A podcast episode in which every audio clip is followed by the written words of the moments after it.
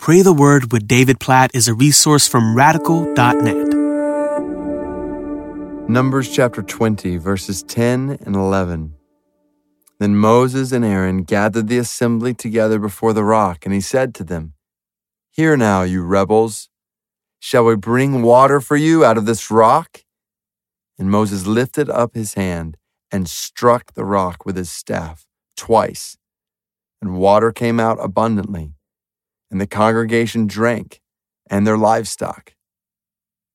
Oh, there's so much here to dive into. We won't won't dive into it all in light of just short time, but the whole picture here is Moses just disobeyed God in a way that would lead him to forfeit the opportunity to go into the promised land. This was a massive moment in Moses' life in the history of God's people.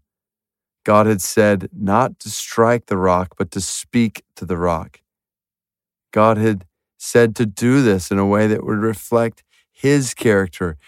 What happens though is Moses takes this into his own hands. He strikes the rock out of anger, much like he has done before. But you can hear it. You rebels Shall we do this for you?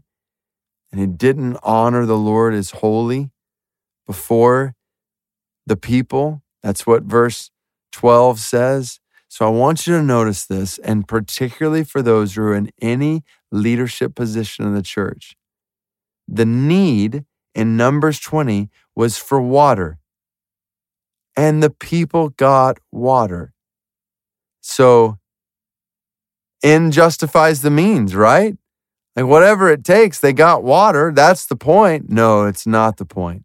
It's not just about getting to a certain outcome or having a certain need met. How we get there matters. How we represent God getting there matters.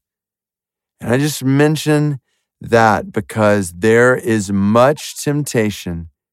Again, there's so much to dive into here, but just think there is much temptation in church leadership to achieve ends in ways that do not honor God through the means.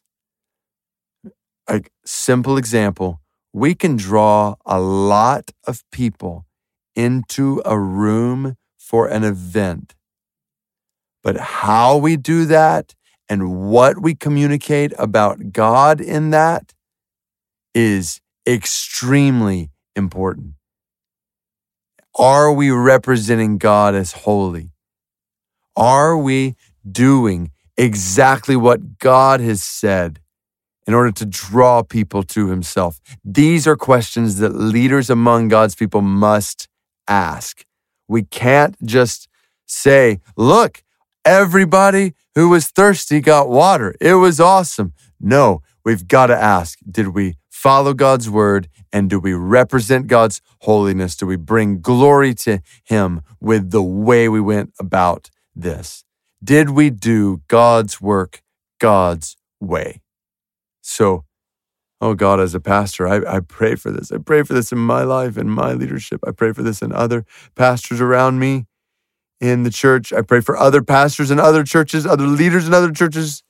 Oh God, other leaders in the church I pastor. God, please, please, please help us to do your work your way. God, help us to do your work according to your word, to trust your word, not to go outside the bounds of your word, not to take things in our own hands, do things that we think might work better. Oh God, may it not be so.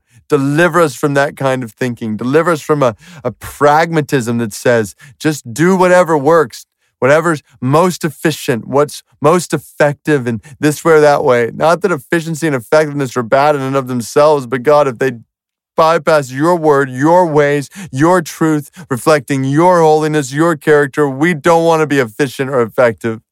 We don't want to get to ends through means that don't bring honor and glory to you, that don't represent you the way you've called us to represent you. So, God, please, please keep us tethered to your word and leadership in the church and cause us to reflect your holiness, we pray, in all that we do.